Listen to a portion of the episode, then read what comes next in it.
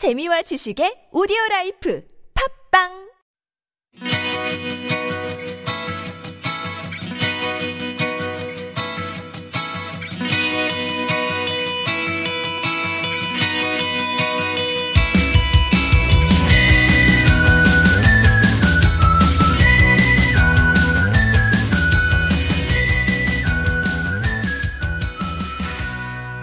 안녕하세요. 함께 성장하는 방송의 박자입니다.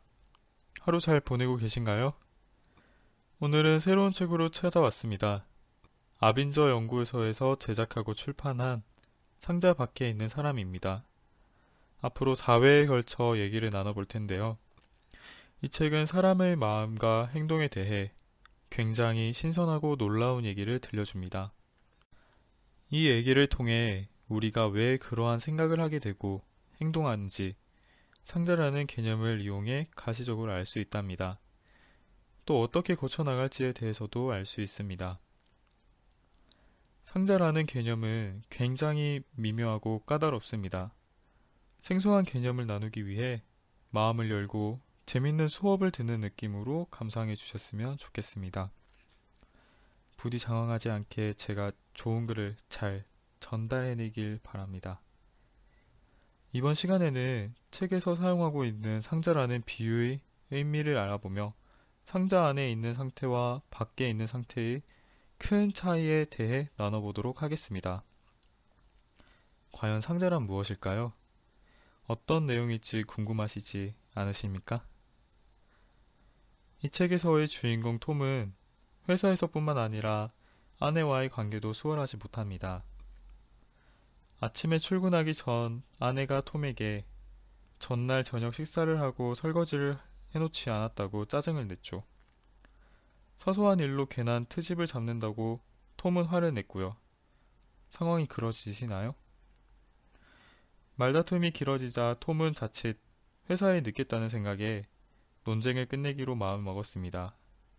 그래서 아내에게 걸어가 미안하다고 말하며 아내에게 입맞춤을 했죠. 아주 짧은 순간 동안만 닿는 입맞춤이었습니다. 톰은 사과를 했으니 이제 됐겠지 하며 출근 준비를 하지만 아내는 여전히 화가 나 있습니다. 톰은 그런 아내를 정말 비이성적인 사람이라고 생각합니다. 이 아침의 분쟁을 생각해 볼까요? 아침에 톰은 상자 안에 있는 것입니다. 상대방의 기분과 상황을 이해하지 못한 자신의 잘못을 생각하지 못하는 것이죠. 그래서 아내에게만 더욱 섭섭하고 화가 나는 것입니다. 우리는 다른 사람이 우리에 대해 어떻게 느끼고 있는지 많은 경우에 알아차릴 수 있습니다. 시간이 좀 지나면 언제 상대방이 나와 맞서고 있는지, 나를 어떻게 조종하고 있는지, 혹은 나에게 어떤 깨를 부리고 있는지도 알 수 있습니다. 위선은 본능적으로 알아차릴 수 있는 법이죠.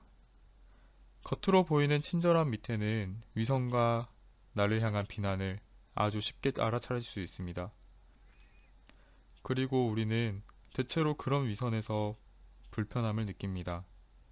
단순히 나와 함께 산책을 한다거나 내 말을 주의 깊게 듣는 척 하면서 열심히 고개를 끄덕이거나 가족사에 대해 시시콜콜 묻는다고 해서 나에게 정말 관심이 있다는 건 아니라는 걸 우리는 본능적으로 알 수가 있는 것이죠. 다른 사교 기술들도 마찬가지입니다. 위선은 어떤 효과적인 기술로도 감출 수가 없으니까요.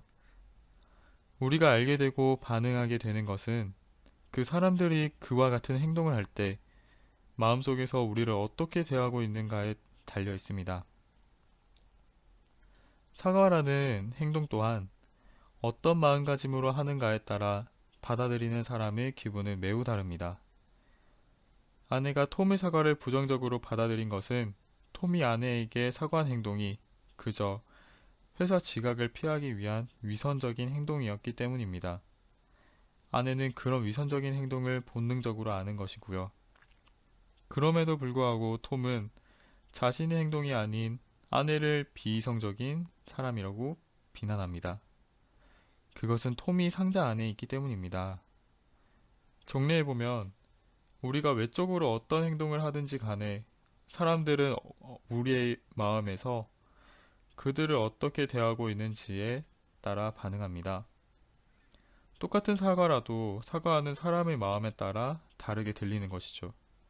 다시 말해, 상대방의 반응을 결정할 수 있는 우리의 마음은 우리가 상자 안에 있는지 혹은 상자 밖에 있는지에 따라 달라지게 되는 것입니다.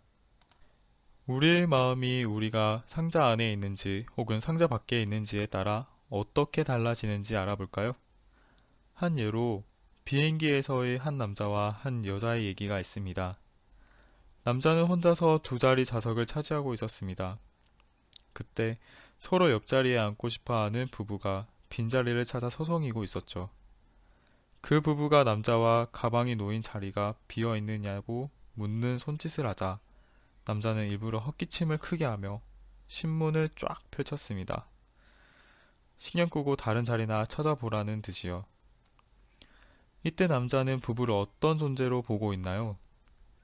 그들을 성가신 존재, 나의 편안함을 위협하는 존재, 문제거리가 되는 존재 정도로 봤을 겁니다.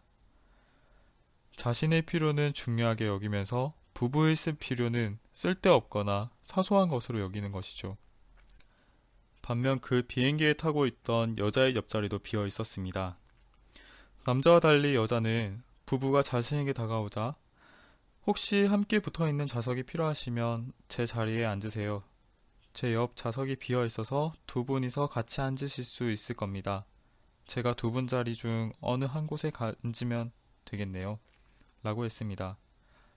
그 여성은 부부를 어떻게 봤을 것 같나요? 성가신 존재? 마음의 평화를 회방 놓는 위협적인 존재? 아니죠. 같이 앉고 싶어 하는 한 쌍의 부부로 본 것입니다. 자신의 필요와 부부의 필요를 거의 똑같이 중요하게 생각한 것이죠. 남자가 위협과 성가심과 문제거리로 치부한 것을 여자는 다만 부부가 같이 앉고 싶어 하는 사람으로서 그 필요사항을 먼저 본 것입니다. 이 두 행동은 모두 외견상 드러나는 행동적인 것을 통해 발생된 일입니다. 하지만 같은 상황에서 남자가 여자가 얼마나 다르게 대처했는지 한번 생각해 보세요. 남자는 다른 사람들을 지나치게 사소하게 평가했지만 여자는 그러지 않았습니다. 남자는 다른 사람들의 눈치를 보고 그들을 장애물로 생각했습니다. 아마 그렇게 생각한다면 자신의 행동으로 말미암아 비행기 안에서 내내 마음이 불편하고 긴장되고 유쾌하지도 않았을 겁니다. 여자는 그런 불쾌한 기분을 느낄 이유가 없죠. 남자는 분명 문제를 가지고 있습니다.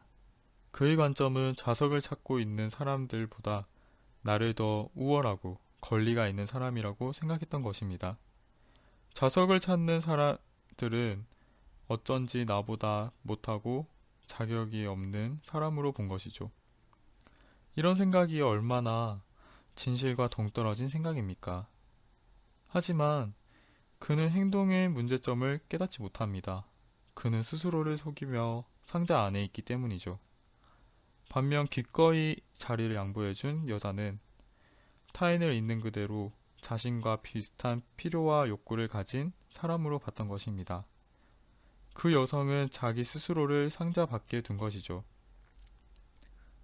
이 이야기를 통해 상자 안에 있는 상태와 상자 밖에 있는 상태의 차이가 어떤 것인지 감이 오시나요? 상자 밖에 있다면 현실을 왜곡 없이 모든 것을 사실 그대로 볼 수 있습니다. 그래서 사람들을 있는 그대로 자신과 같은 가치를 지닌 사람으로 볼 수 있는 것입니다. 그 순간부터 상대방을 인정하고 존중할 수 있는 바탕이 열리는 것이죠. 다음 시간에는 왜 상자에서 벗어나야 하는지, 상자 안에서는 무엇이 문제인지 더 구체적으로 알아보도록 하겠습니다.